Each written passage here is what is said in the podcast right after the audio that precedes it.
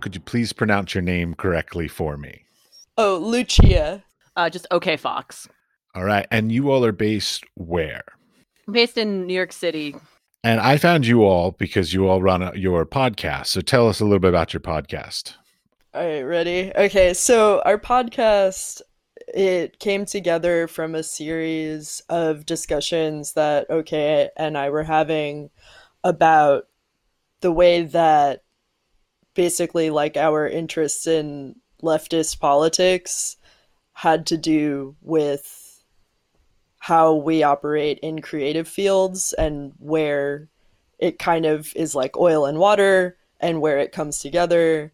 And um, we both have sort of different spheres of operation in the art world. So it was really interesting to have these discussions about how our experiences align and how we kind of inform each other. So it came about talking because we were talking. Yeah, ba- Lucia started like a Marxist feminist reading group out of a D S A chapter, and I joined it because I I I've been trying to push push myself to read more theory stuff. I didn't really. I felt like my art school education didn't really equip me for, I don't know, like a good philosophy background, and I was doing a lot of like sort of anarchist style, like free school stuff. So was Lucia, but in, in slightly different art spaces. Yeah, I had the same feeling of just that our education had no way of equipping us for what we actually had to learn or use theory for. You do know I'm a professor, right?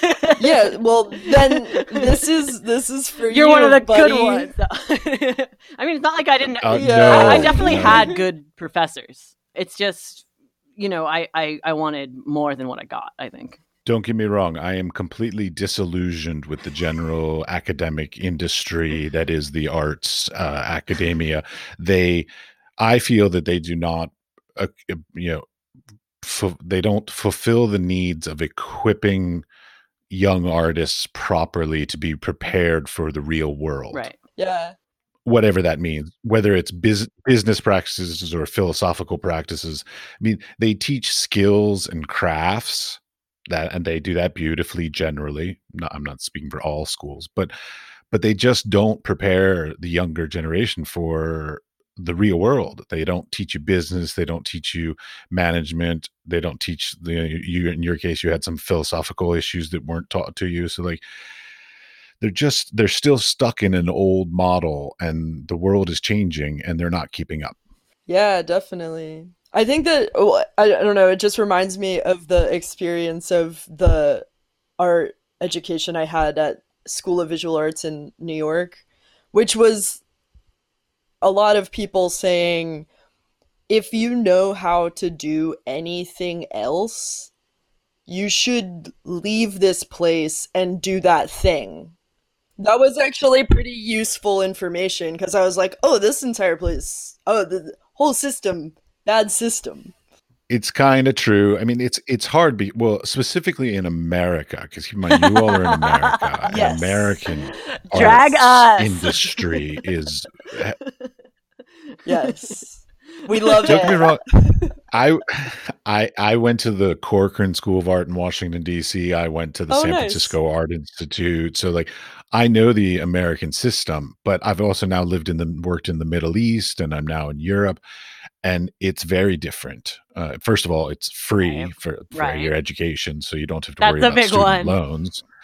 And second of all, it's a huge one because I'm still paying off my student loans to this day. Oh. But the, the other part is is that it, it's but it's different. It's very different in Europe because it's st- in Europe in particular because it's still very much uh, mentor apprentice relationships, and like y- your judged off of how good or what level or what qualities your mentor had. And so like when an artist goes to a gallery, they will say, who was your mentor? And that will decide whether they represent them or not.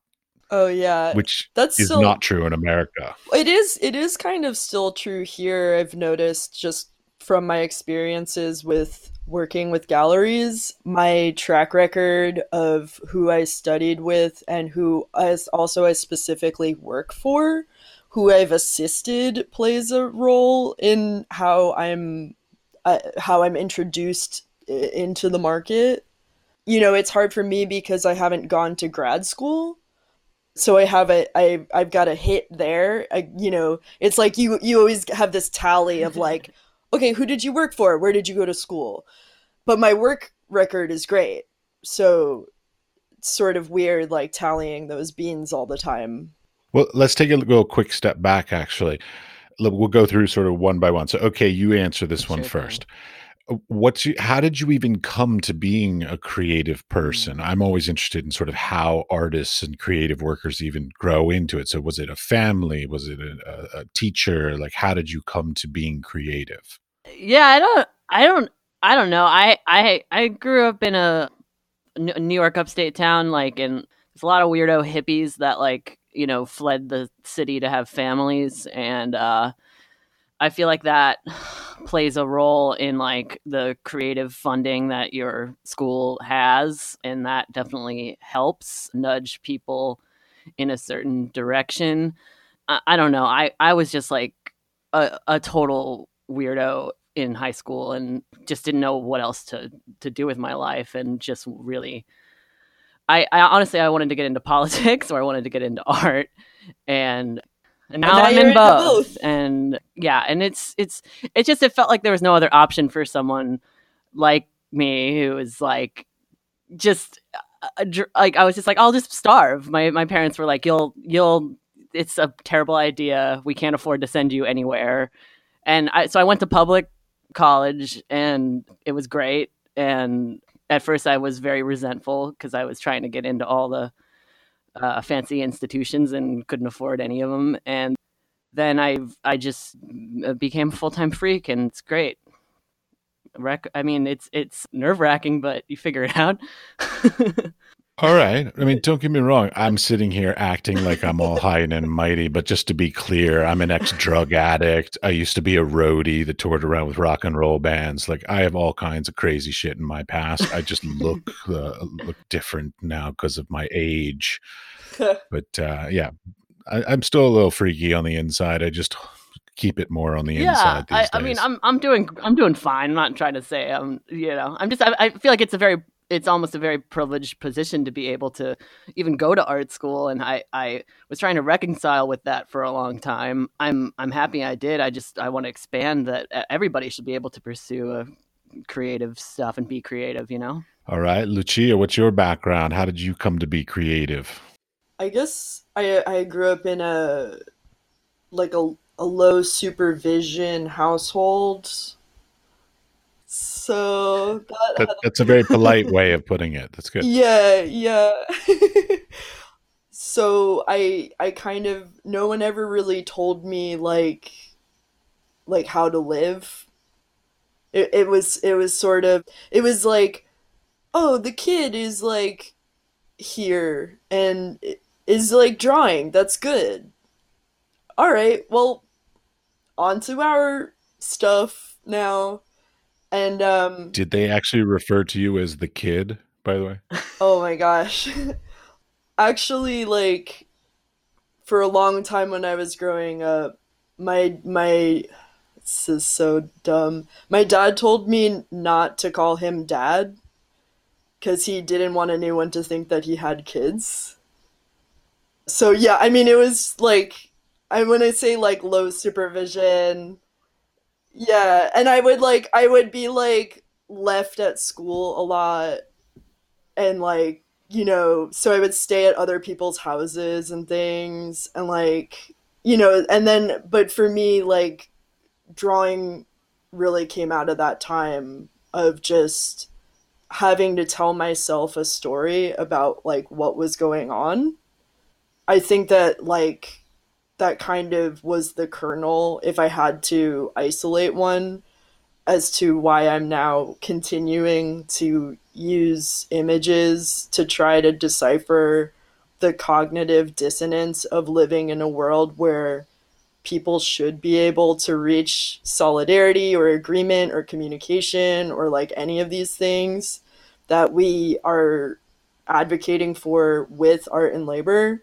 And still, like, you know, I find that my political life, I can have these conversations, but in my artistic life, I still need to make images to make sense of like where those disconnects are.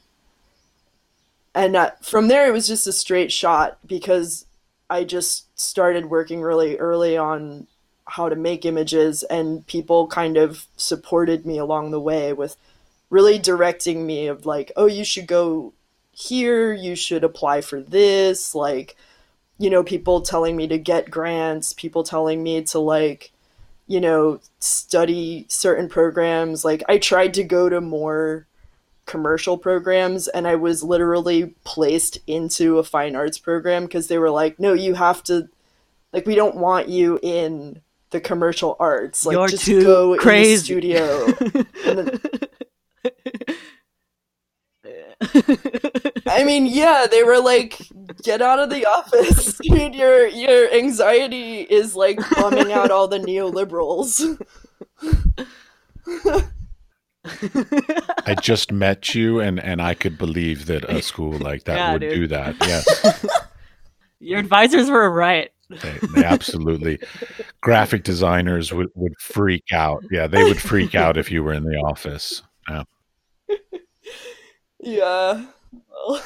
Okay, and and so now, okay, so these days, so now you both you both have graduated from school, but and and you're in New York, which in and of itself is, I believe, both a an amazing positive, but also a, a, a soul sucking negative, because I find New York to be amazing, and I like my general belief is that every creative person, so I don't care if they're singer, dancer, actor, Uh, you know, visual artists, whatever, should move to like New York or L A and try it once in their life, but not stay there, because there's like, I believe there's like a time limit that those places are beneficial and then they become detrimental.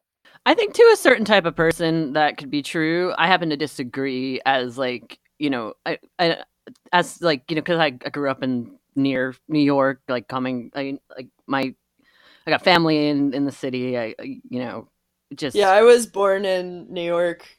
It's it it it, it hits. I don't even know how to live. Yeah, it, it, it hits different. You probably don't have a driver's nope. license either. Do I, do. You? I don't. I was I I was a truck driver. Yeah, Lucia is a truck, a, a truck driver. I just I failed my test twice, but. Oh, I didn't know you tried. I did try at one point. All the secrets are coming out today. I thought I told you that. No, I just knew that you couldn't drive. Bad at it. I love interviews. We like learn about each other. I feel like a bit of a therapist right now. It's lovely. Yeah, thank you. Thank you so much for facilitating this. Okay, so what is it that you have to do in New York these days to sort of make it? Because I'm in Prague and I have to do four part-time jobs to make ends meet and, you know, build my career and all this kind of stuff. New York, I would imagine, is exponentially more expensive, exponentially more pressure, and exponentially faster than here. So, like, what kind of stuff do you have to do to just make a living? I already heard truck driver. What else? You you definitely juggle a lot of a lot of gigs. There's not a lot of steady jobs anymore. I think one one thing I've found is to organize around rent and try to keep rent really low.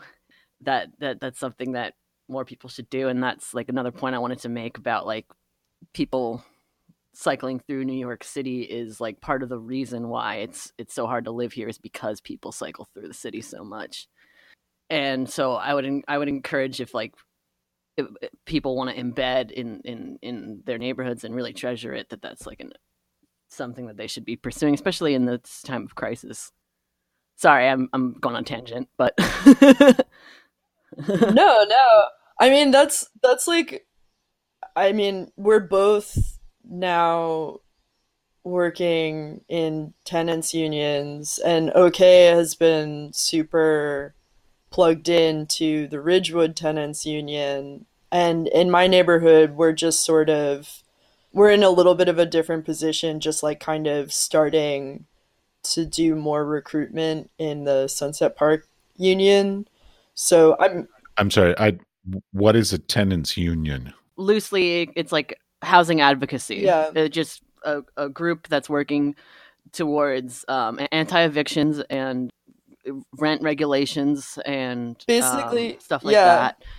From what we've noticed from like building this one and going through like sculpting it, right now we've decided like one of the things we want our tenants union to be able to do is like collectively author like correspondence to our landlords as the union. So that's just like one thing we decided to do. But we also have decided that we want to do prison abolition work because we have a prison in our neighborhood. Rocks. I, I, I'll also say that on our show, on Art and Labor, we studied Germany a lot. Like Lucia went to Germany. Hung uh, out, we, we've talked hung about out it a with lot. The squatters and the anarchist librarians. That's a thing. An an- that seems like a contradictory in term, like an anarchist librarian. No, no. It's just a no, place no, where no, you no. collect all of your Bakunin books. Oh, okay. okay. I, I was thinking, because to me, a librarian is like a super organized, meticulous person, and an anarchist librarian seems to be contradictory in terms. Yeah, their filing system isn't up to par. Okay, fair enough. But it's also because the it's also because at the time that I was visiting, the police actually did a raid where they busted down the door and they tore through the library and they took all of the computer equipment and stuff because they just wanted all of the hard drives and they wanted to just smash everything because the uh, library was a hub for organizing against Google coming into the neighborhood. Right. And that and that's why I, I bring up Germany and Berlin in particular. Berlin, everyone knows, is like an artist haven. And um, and it's another one of those places where it's like, go try living there as an artist. It's great. And part of the reason why it's so great is because people organize around rent, and rent is very, very low. And so if if we are mo- modeling our organizing in New York after Germany, which we did successfully with Amazon, we can build power that way and make it easier for people to uh, live here. Yeah. Well, I've been to Berlin and I've spoken with artists and galleries and curators in Berlin. And it's in it's an interesting dynamic because as a practicing artist, support for the artist is spectacular. Yep. They have amazing studios. They help with rent. They even help with supplies. They'll help. They even help with visas for foreigners. I mean, they're very helpful and supportive. However, it's also generally acknowledged that Berlin is not a great place to sell artwork. Yeah, yeah. It's someplace. It's sort of like the emerging arts sector where you want to go to like Düsseldorf if you want to sell. Yeah, so I mean, it's great to live there and to be practicing there, but you cannot really, I mean, don't get me wrong, I'm sure there are people, but it's generally not known that you can make a living as an artist there. However, you could support yourself through the grants and all the support and everything like that. And that's that's what most people want, right? I don't know. No, that's, I mean, that's one thing that people oh, want. More but artists? Given the chance, I think people just want the world, you know? They don't, I, I think yeah. that like, if you really are interested in the art world, there is an aspect of wanting to actually like participate in the hotspots. And there, there's like, there's like being a part of an artistic community, and there's having that sort of like ability to share and, you know, be of some use in whatever way that you define for yourself, which I'm like super into and very much like find my satisfaction in like genuine connection. But I'm in that interfacing, camp. Yeah, like interfacing with a lot of people that I know. And, and there are moments in myself where I'm like, yeah, no, I want to take this thing to the top, baby. Like, I don't just oh, want to like live yeah, off a rocks. Little grant or like, you know, I don't want to just be like, oh, thank you, government, for my little, like my little nom noms. I'm going to keep making my doodles now. No, I want to address the world, and I want to go to an international community. And I, you know what I mean? Like, and that's kind of a, a part of it. Okay, I got a question that sort of keeps along that line. Individually, I'd like to hear your individual responses to this. What would be a definition of being a successful artist to each of you? Well, I mean, I think I think Lucia just laid out pretty well. Like, um, I'm in that first camp, that camp that's like, if if our communities can be supported, if if we're we're safe, there, you know, if we're not getting pushed out of our neighborhoods, if we're able to build and and and experience and participate in each other's art, and I definitely like doing that in in other countries too. I, I'm I'm kind of I'm more in the like zine and prints world, and that does let you travel for these like conventions and meet a lot of people and experience a lot of places. And it's a, to me, that's like, to be able to maintain that life is really beautiful. And, and I've experienced that before and it's been really lovely. It feels like that's slipping away um, in the new COVID world, but it was a beautiful life for quite a while. And I was, I'm, I know I'm, I feel pretty satisfied by that as an artist. I, I guess, like, if I w- would consider myself to be a successful artist, it would be, like, if I felt that I had challenged the bourgeois conception of value. Like, I would feel like if I actually addressed the way that value is constructed in in any in any sort of way, if I if I possibly could make it to a point where I spoke to people who do not share my views and tried to get to a place where they could see what I see as being beautiful, then I would feel successful. Which is maybe like more of a classic, like, or modernist view of of success, because it's like I, I have to go and, to my own like personal detriment at times, participate in these spheres of, like, you know, complete like a snake pit and just be like, no, but can't you see this world is ugly? If we need change. Okay, it's a bit extreme, but I'm going to let you go with it. It's it's your Sisyphean. Yeah, it's ex- it's it's entirely extreme, but I I've never been less extreme. It just is like a constant. As a like as a kid, I used to just like have conniption fits at my mom. Like, I need to do something for art.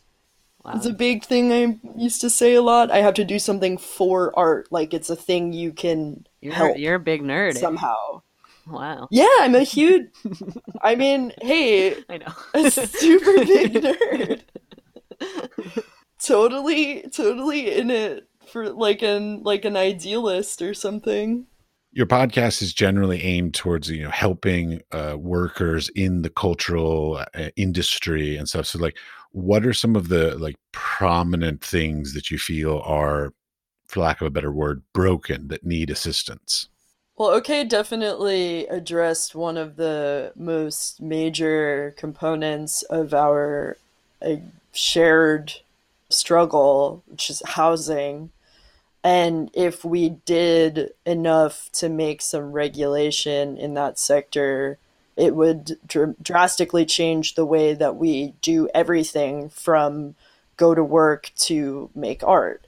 You know, you know, like, what we would eat would be different if we had better housing. What we, how we would sleep would be different. Like, but as far as like the issues with the specific art world, I think one of the biggest ones is like the way that everything is cloistered. And the way that we have, like, especially we're seeing this in the pandemic response, but it's like, you know, looking at all of these different organizations putting out these grants, and they're very like specifically identity based, and they're based on, like, again, on your track record, who did you work for, who, who do you show with, and that like is what makes you able to get support.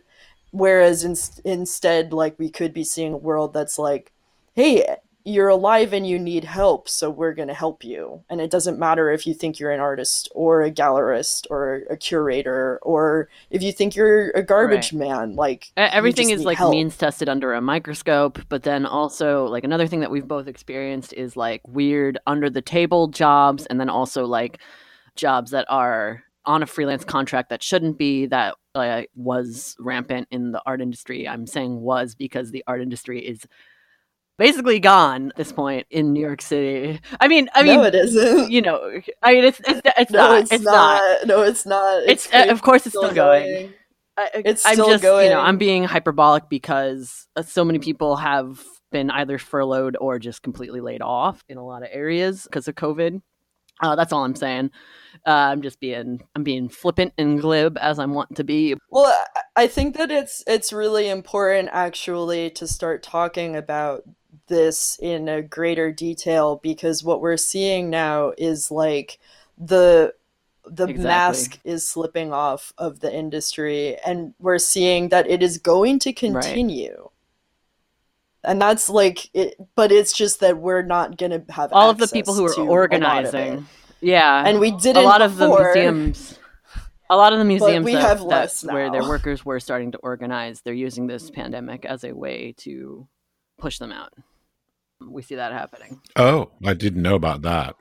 Well, no, this is our, this is what we believe, but they will never admit to. Having so many board members that are capable of paying the staff throughout the entire pandemic, like out of pocket, and not doing it, and instead firing huge percentages of workers, and like getting rid of education departments in their museums, and like, you know, just doing everything they can to make sure that they can start fresh uh, with a brand new ununionized workforce after. Right. They're doing their own form of neoliberal austerity instead of tapping into their huge endowments, let's say.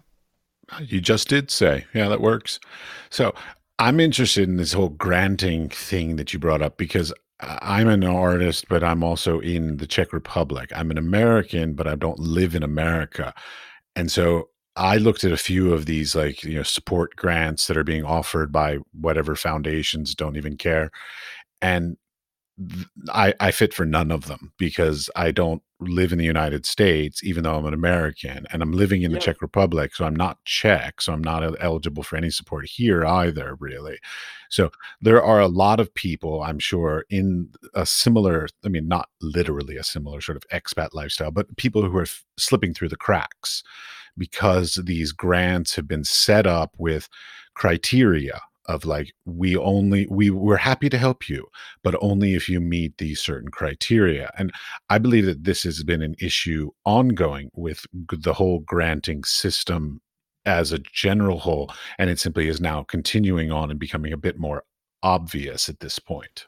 Yeah, absolutely. I mean, this was something that I started, I started following this beat, I guess, when the United States Artist Assembly had their grant awards ceremony. And then it was sort of this like fluky thing where they reached out to us, and OK was going to Japan at the time.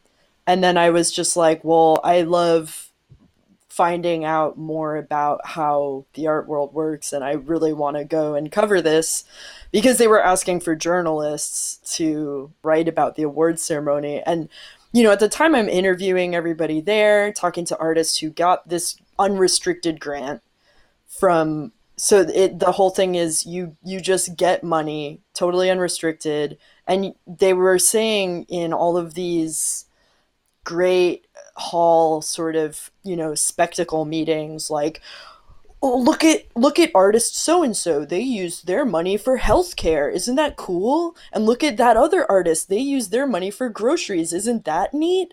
All they had to do was be nominated by a panel of judges who then anonymously hand their name to another panel of judges, and then they're anonymously told that they're nominated, and then they have to again apply for it, and then they have to make their way to Chicago to this great assembly to accept the award.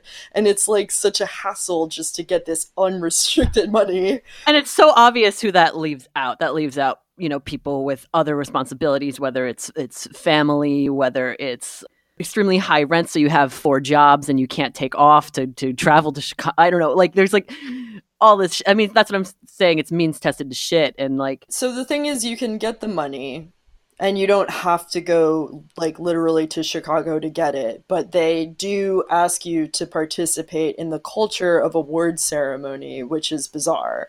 And then what happens is like the people who get it, they end up, you know, some of them are related to other people who have gotten it previously. Some are like, you know, they, they're definitely people who have had like museum shows. There are people who are like have architecture firms. But then there are some people who were nominated that ended up getting it that were like, whoa, I don't even do that work anymore. It was so hard for me to come up with a presentation, but like somehow I just made it here and I don't even know how. And then in the midst of that, there are some people who are like community organizers. So the percentage of people who actually are receiving these grants could be like really easily kind of polled through that experience, because it's artists from all fifty states, and because their reach of the whole network that they use is one of the largest ever constructed. And they've done something with their granting process that used to be technically illegal, which is interesting. So they're sort of saying, like, here we are in the private sector. We are able to decide what we think is valuable artistic production. And we also are doing this in direct response to the way that the N E A functions. I also wanted to add that, like, we reference on the show a lot the um, the Marxist critique of charity, and that's like something that's on the docket for us to like, d- you know, do an episode about during COVID stuff, because you see it with with like the COVID response to all of these like individual actors. Um, this isn't directly related to what Lucia is talking about, but like all these like individual actors that are like lauded and praised for doing these granting structures, but there's, you know, what we need are universal programs that's just going to cover everybody so they don't slip through the cracks, like you're saying. Yeah, I mean, I'm I've never been a good grant writer or applicant or whatever. Like, I've never. I mean, I've gotten a few of them in my lifetime, but I find the whole system, even before all of this uh, this stuff went on, that the system was a bit flawed in many ways. Like, for example, like my pet peeve is always the vocabulary and the vernacular. Is that, like, if you don't know the right vocabulary to write your grant, you're not going to get it. Like, and every region and every city and every, whether it's a private funder or a government funder, they have, they each have their own unique vernacular that they want the grants written yes. in. And, and we are just supposed to know how to do that without any assistance, without any training, without any guidance. We're just miraculously supposed to know what the right vocabulary is to use for whatever it is we're applying for. Yeah, I, I applied for so many grants uh, through this, like, pandemic relief, and I haven't heard anything back yet. No. It's so, it's so, it's so troubling when you're like, hi, I, is it enough just to be in danger of losing my house? Yeah, and the Trump bucks are, like, just hitting some people now, and it's very weird how that's rolling out. So we really have no, av- no like, avenue of relief that's like working in a functional and a sufficient way right now. It's just a recipe for disaster. I don't know if you've seen the flow charts, the flow charts of like how how to apply for unemployment as like a a freelancer or as somebody with gig gig work and shit. It's just a nightmare. It's a nightmare. I have not personally seen these flow charts, but I would imagine they are, if they're government related in any way. They, I assume they're ridiculous, and they're probably. And New York is one of the good like states. A, yeah, I mean, New York as a general whole is very, very supportive, because they know that the culture, you know, whether it's theater or the museums and all the, the galleries and all this, like, it is what a lot of people go to New York for, whether it be as a practitioner like yourselves, or whether it's as a, uh, a supporter or a patron or whatever, to come and participate in it in some way. So, I mean, they know they have to support them somehow, but it's hard, because like we're at a point where we're turning to the government to support the arts. Uh, I'm going to use America as an example, just because you're in America, but the, traditionally the American government is not generally very supportive of the arts. I mean, there are, I, I believe that, like, my assessment of it is like there's small, there are small regional local grants, and then there are like N E A grants. And basically if you're anything in the middle, you're they don't support you at all. So like, it's either you're a blue chip artist, uh, you know, you're getting government, you know, federally funded N E A grants, or you're a local uh, rank hobbyist, rank amateur that, that's getting like a five hundred dollars grant from a, some local, you know, nonprofit. But it's it's all those people in the middle that really need the help the most, and they're not able to get it.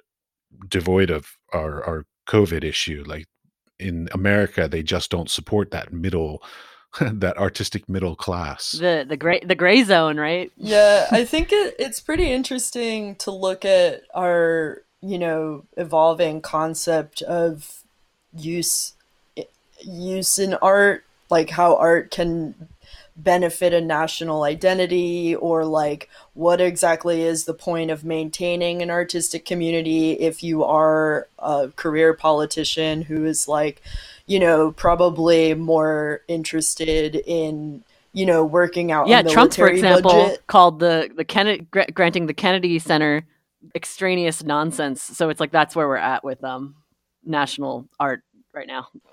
Yeah, I mean, that's kind of like the history of how people treat the N E A and, like, in general, artists. Like, it was sort of an idea that J F K had to create a world of culture around the identity of being American. And he really laid out a lot of our programming for a soft power push. And he was sort of the one that wanted to architect this concept of, like, how you could make it more attractive to live in this country, because we're a place of free expression and enterprise.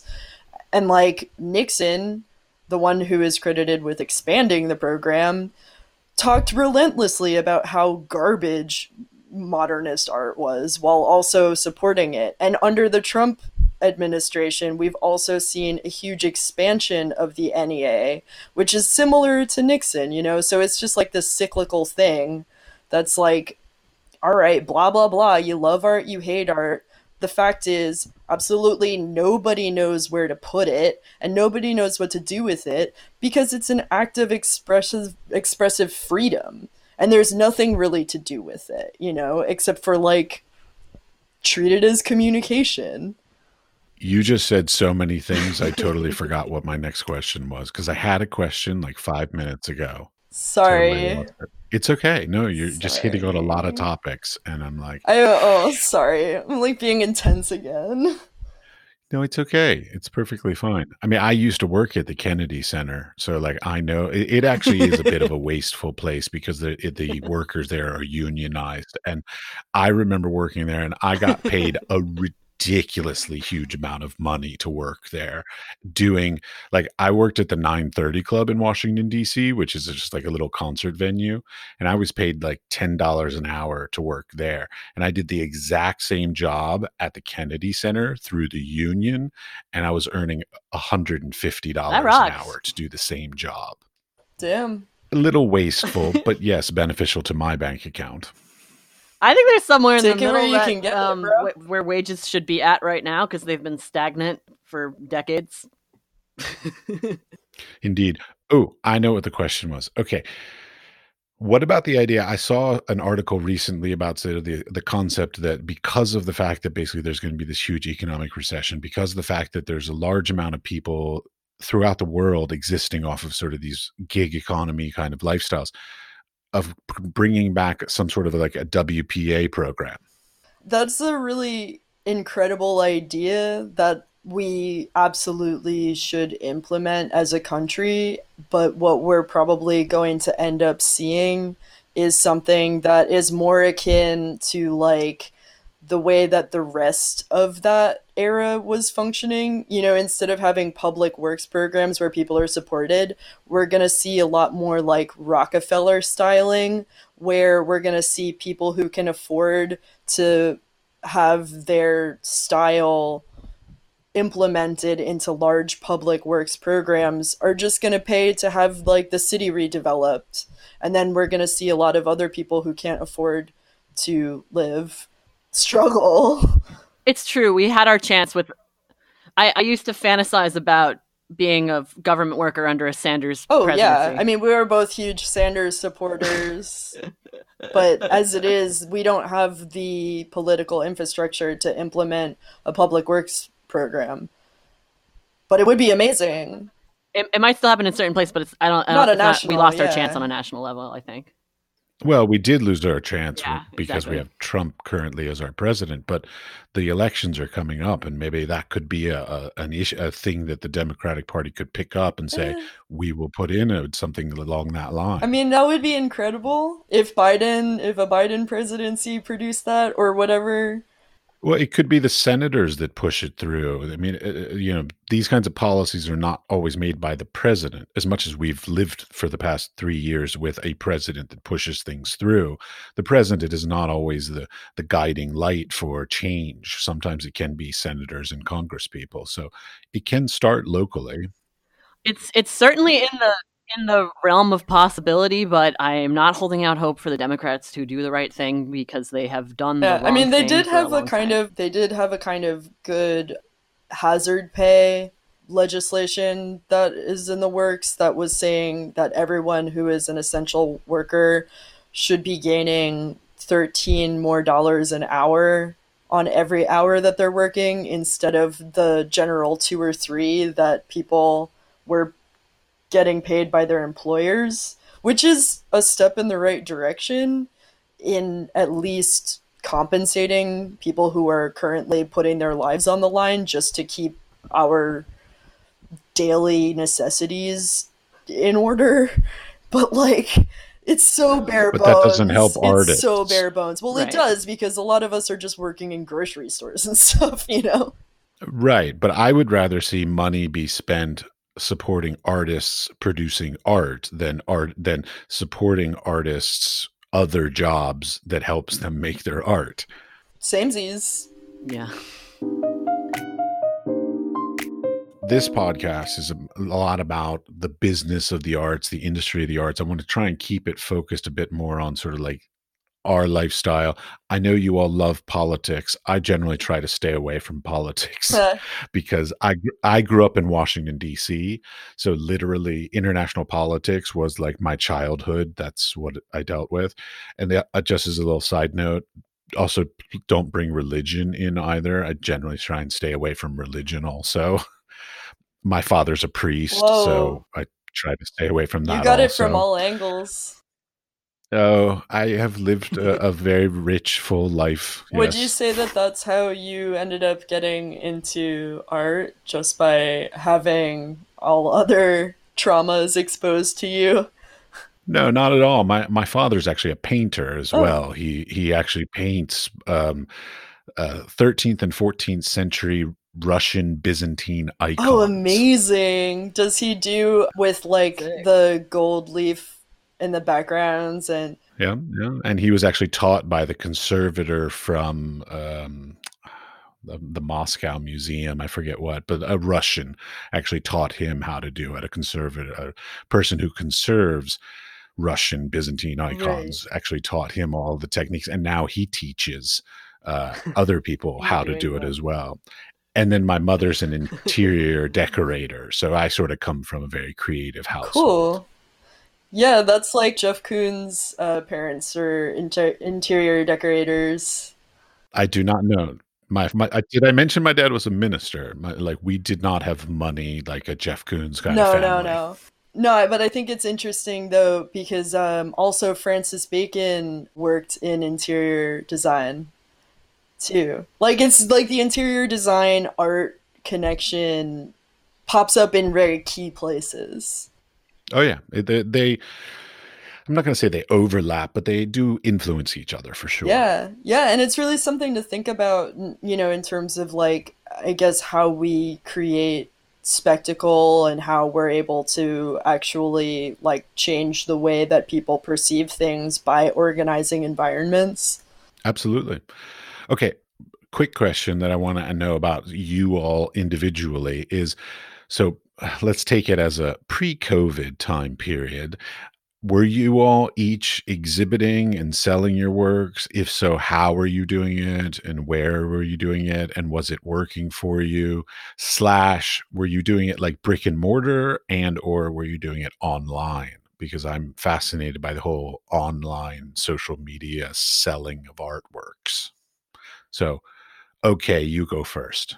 Like I mentioned before, I, I, I do like zines. I have like a, a little printmaking zone in my house. I make my own small multiples and I do zine and comic fairs. What kind of me- what a kind of little printing press do you have? Oh, it's it's a big, large, I have a large format digital printer and then I have like a, a weird th- like third party ink digital printer that I've gotten to be like kind of as cheap as a Risograph, which a lot of my friends use Risograph, but my shitty printer with third-party inks is just as cheap. So I do a lot of like f- kind of photography style collage and just weird stuff like that. It's not my main source of income at all. I I mostly do other jobs. I was working at a vintage store, and before that I worked for Artform Magazine, just as a like a receptionist and uh, packer, just like packing their issues for them, just stuff like that. And it was working fine for me for the most part. And, and I enjoyed visiting my, my friends in other cities to do these festivals. And yeah, I like small multiples, communities. Yeah, I'm a, I'm a mostly an oil painter. So I've had the kind of ups and downs of gallery representation where a few years ago I was represented by a space in Chelsea and um, had a great run. Like, couldn't have imagined just wh- like how the material aspects of my life changed during that time. And then one meeting, they were like, yeah, I don't know, we're just going in a different direction, want to show more abstract art, you do figurative stuff, we just don't know about, like, talking to our clients about this, and, you know, see ya. So then I, I just sort of, like, you know, got really into being an assistant again, just working on other people's art a bunch and sort of like picking up different assistant stuff there. And then I started working with a new dealer and it's been incredible because now we're working together and trying to find a way to like merge our, our talents, our capabilities and how to navigate this current field because the art world is still operating and we're doing things now like, you know, talking a lot about how, you know, the Dallas Art Fair, for example, is opening and it is going online and what does that online audience look like for fairgoers and people who are like accustomed to taking their yacht to a place and parking it and then filling it with art and like is is it all gonna keep afloat? We're not sure, but we're like in the beta testing stage now of like what the new art world's gonna look like. And for as much as people roll their eyes at it or something, we are still all in this industry and we're trying to figure out how it's going to look. And like, I mean, online, you know, I sell drawings on my Instagram. You do? Yeah, yeah. I, I rarely hear of anybody who like says, yes, I sell through Instagram. I mean, I don't do it as like a store or anything, but I've had times where I'm like, hey guys, like I'm, you know, I'll make a commission, or like this thing is for sale. And it's not meant to like be a saturated experience or something, but it's sort of like do whatever works. Well, I'm interested in what you're doing with that, both of you, individually and together, because you're more, I believe, from what I'm seeing of you, I believe you all are of the generation that is much better at social media than, well, let's say somebody of my generation. So, like, how do you use the web and social media to help you, to benefit you, to build your network, to do whatever it is you need to do to get by? Our podcast has a Patreon, which is decent and grows a little bit. I mean, we're not the best marketers uh, at all, but it's it makes a modest amount of money that we can rely on a month. That's it. That's all you do. I, you know, I think that like if I if I had to like quantify my strategy for online experience, it's just like, if you have a strategy, I want to hear it. I'm all about trying to find like formulas and strategies. Give it to me. Yeah, the strategy is kind of like, your online audience is going to be your the people who care about you. Like the people that are on my Instagram, if I if I look back from, I mean, years, like when I when I was on the MySpace and Facebook and stuff, you know, it's like the same people that I'm still in contact with are they're my friends. And when I share art, it's I share it to people who have been like, oh my God, I remember when you did something in twenty twelve. And I'm like, whoa, thanks, dude, because I don't even remember what I did, but I'm a part of a hive mind that will be like, oh, this is what your art is doing, and this is where you're going. And of course, we want to, you know, if you're selling a drawing, we would, we would get one because we like you. Yeah, that's been my experience too. It's not my experience. It's like, it's like your friends. Not mine. But that's, I mean, that's, that's also under, that's also understandable, because I think that's not everybody's experience online.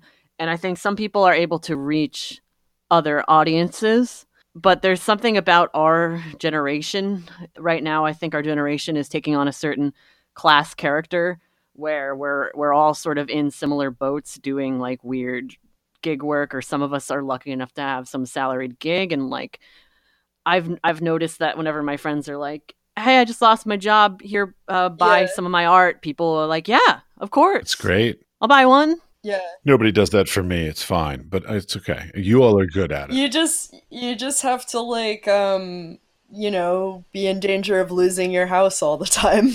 Um, yeah, I'm not okay with that. No, seriously. I won't do that. Yeah, that's the trade-in. It sucks. It's, yeah. Our generation's. It is in a bad it, it way. It seems like I keep hearing about like the, I don't know exactly how old you all are, and I don't need to know, but it, it seems like the younger generation is often um, sort of on the precipice of disaster in, in many ways. And they, and that you all as a, as a generation have to be sort of, uh, you ha- almost have to, at least in the creative industries, be in the gig economy. Like it feels like the like for my generation, and especially in like even in academia, it used to be tenure was what everybody was going for, and now that's all going away, and it's all going part-time. And then not only is it going part-time, it's going online part-time, so it's, you know, it's getting worse and worse and worse.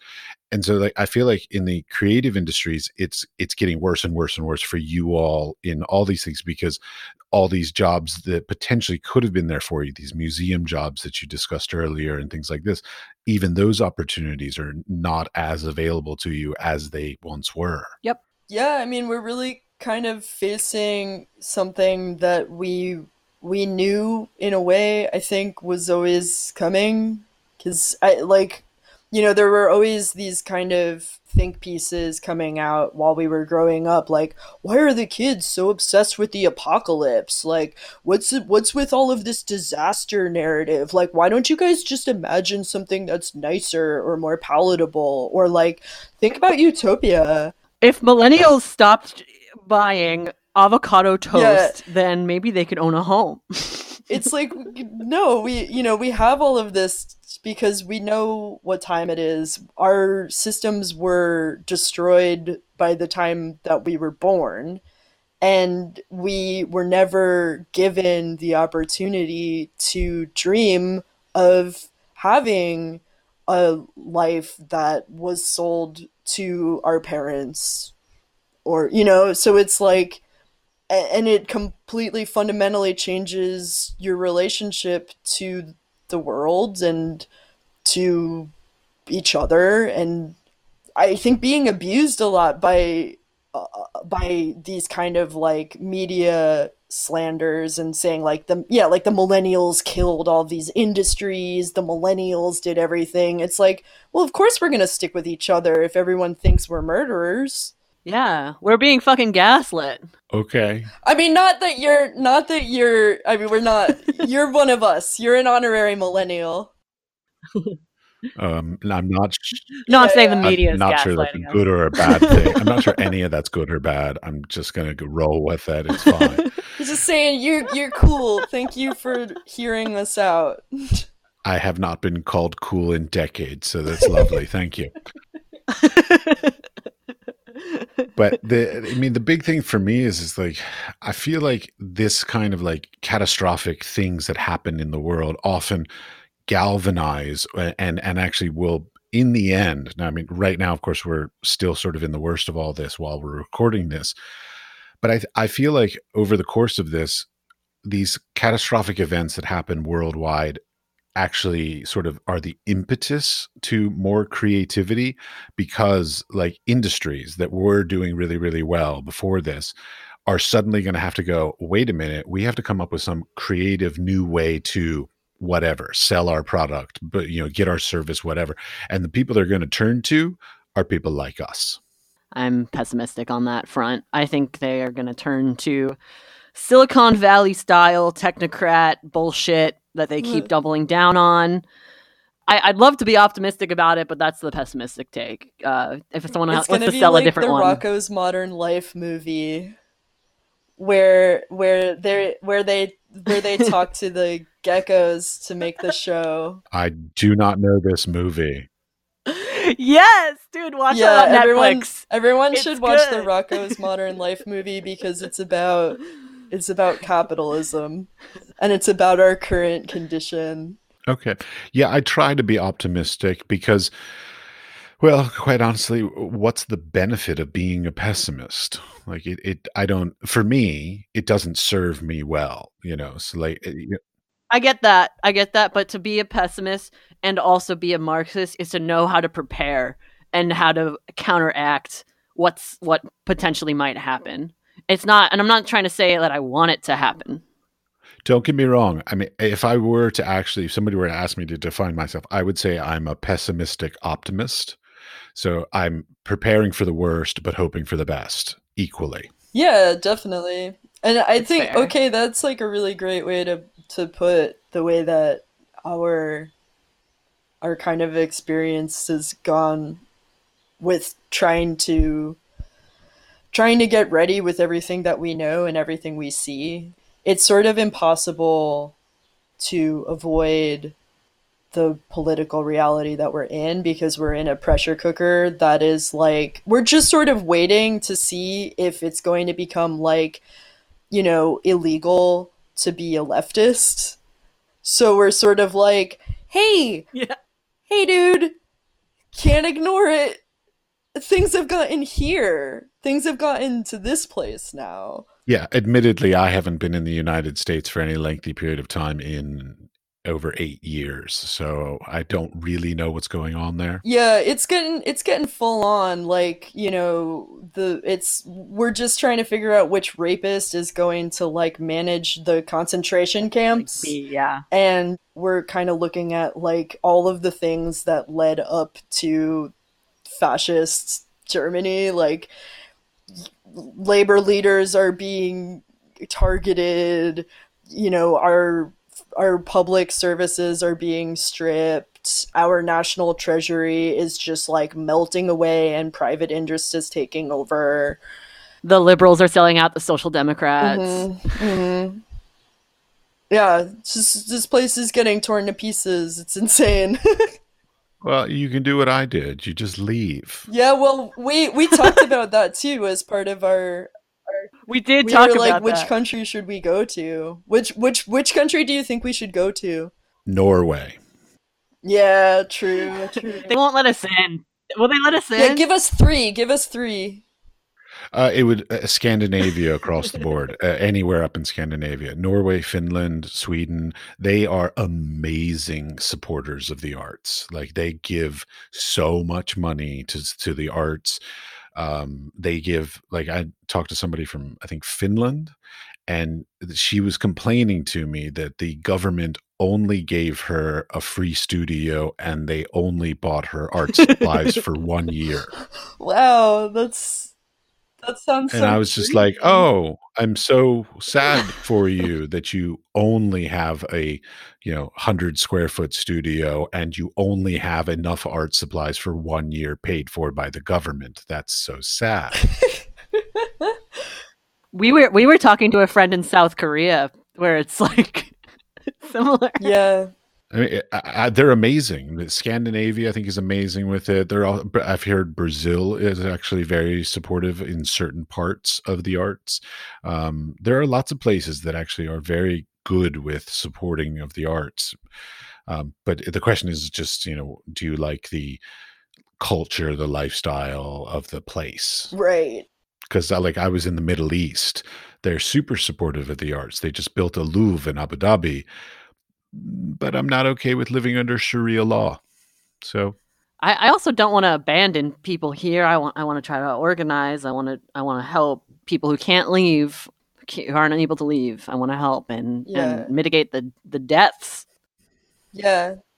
Oh, I'm yeah. I don't even want to deal with the, talking about the whole death. yeah, sorry. Right. We're, we're keeping with the arts. We're not. We're not. We're not healthcare workers and all that. So like, let's let's stay away it's from tough. that topic. It's it's it's a tough. It's a tough one. I mean, it, it, right now it's just very pr- present on my mind because you know we're in the epicenter of this thing, so it's hard for.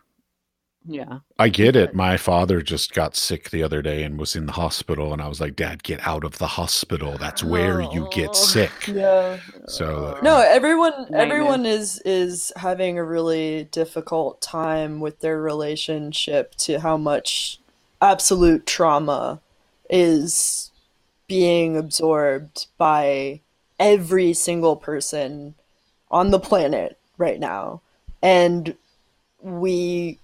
should do some due diligence to describing that experience. But also I keep thinking about like, okay, so when I was a kid, I was really into Camus. I love your kid stories. Yeah. yeah she's a great kid. I, dude, I think I my kid years were my best years, honestly.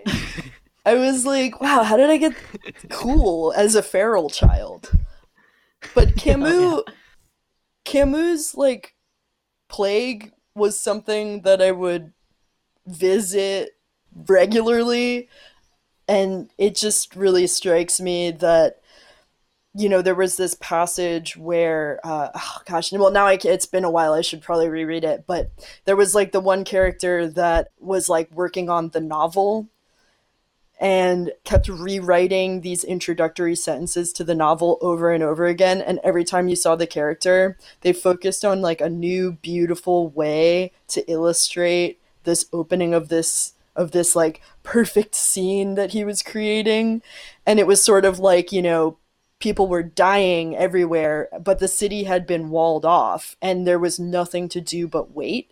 And and part of having a creative impulse in that city where you can't go anywhere and there's nothing to be done except wait to see if you live or not. It's like some people will just occupy themselves with beauty in a way that ends up becoming really poignant of course, there's it's Sisyphusian also, but it's also like, I don't know, it's it's like a very romantic thing to do when you're powerless, I guess. Well, I mean, that sort of begs the question that I am constantly having, you know, every day in quarantine. It's, do you put your efforts into, I don't know, like, uh, for lack of a better way to explain it, like, like getting another job or g- selling more work and all this, or do you sit back and say, okay, this is time I can't be doing anything else. I should be focusing on myself and my art and sort of maybe be more creative and sort of be prepared for when we come out of this, that you're, you know, sort of in a better space, you know, artistically, creatively, personally? Or do you want to be trying to sort of focus on making money, getting another job, paying rent, these kinds of things? Like, so like trying to focus your energy in the right place during this time. Or not paying rent. Yeah. And organizing your building is an, is a, a, a, a an option that I would encourage people explore. That's all I'm saying. Seriously, if people want to D M us about starting tenant associations and getting clued into their local organizing efforts, mutual aid efforts, stuff like that during this time. I'm speaking mostly to people in, in COVID-affected areas because that just feels really pressing right now. Also speaking to people in America and probably in a place where we know what the housing laws are. Yeah, yeah, yeah, yeah. Yeah. New York City. But there, there are a lot of international efforts. I know Hannah Black, uh, follow her. She was organizing some international efforts. I'm not saying that we know everything, but uh, they're out there. In response to your question of what people could be doing during this lockdown, I would say, like, you know, tenant organizing is super important, but also if you have the material and you have the creativity and the gumption, figuring out how to supply people with things that they need moving forward yes. is going to become increasingly important. And we do have the ability to pick up skills and to actually like perform well in terms of making products. So, I mean, if you can make a mask, make a mask. If you can make some protective gear, make it. If you know how to make a ventilator, if you have a three D printer, you know, don't worry about your painting practice right now because honestly, we need to stay alive long enough to get back to the point where we can enjoy art again. And one of the ways yeah. we can do that is by, you know, letting go of some of ourselves and some of what we thought our work was supposed to be about. And then actually like rising to the occasion of supporting our communities in whatever way we can, whether that means organizing or whether that means using your skills. Because I know I'm not always the best at like, you know, showing up regularly to all my tenants' meetings and like keeping everybody's ducks in a line because that's not the way my brain works. And that's probably not the way a lot of artists' brain works. So yeah. Don't kick yeah. yourself if you're not an organizer. You don't have to be. Mutual aid networks are, are are already using a lot of really great artists like in that way, and you can get clued in to those efforts very easily. Oh, I, uh, one of my previous guests was telling me how an artist, a friend of his, is taking scrap art materials and actually putting them together as little kits to give to parents who have children who are staying home and having to be homeschooled, to give them some out- ability great. to oh, teach yeah. art to their kids while they're at home. That's wonderful. I actually, I, um, I, I did something similar recently. A friend of mine in Hawaii teaches grade schoolers, and she asked me to make a video about composition for grade schoolers that don't have materials at home to make art, but that so that they could start getting into drawing and like learning some of the rules of how you make traditional, you know, you know, learn the rules so that you can break them later kind of thing. And it, so we've just been like making YouTube videos and sending them to kids in Hawaii to teach them art.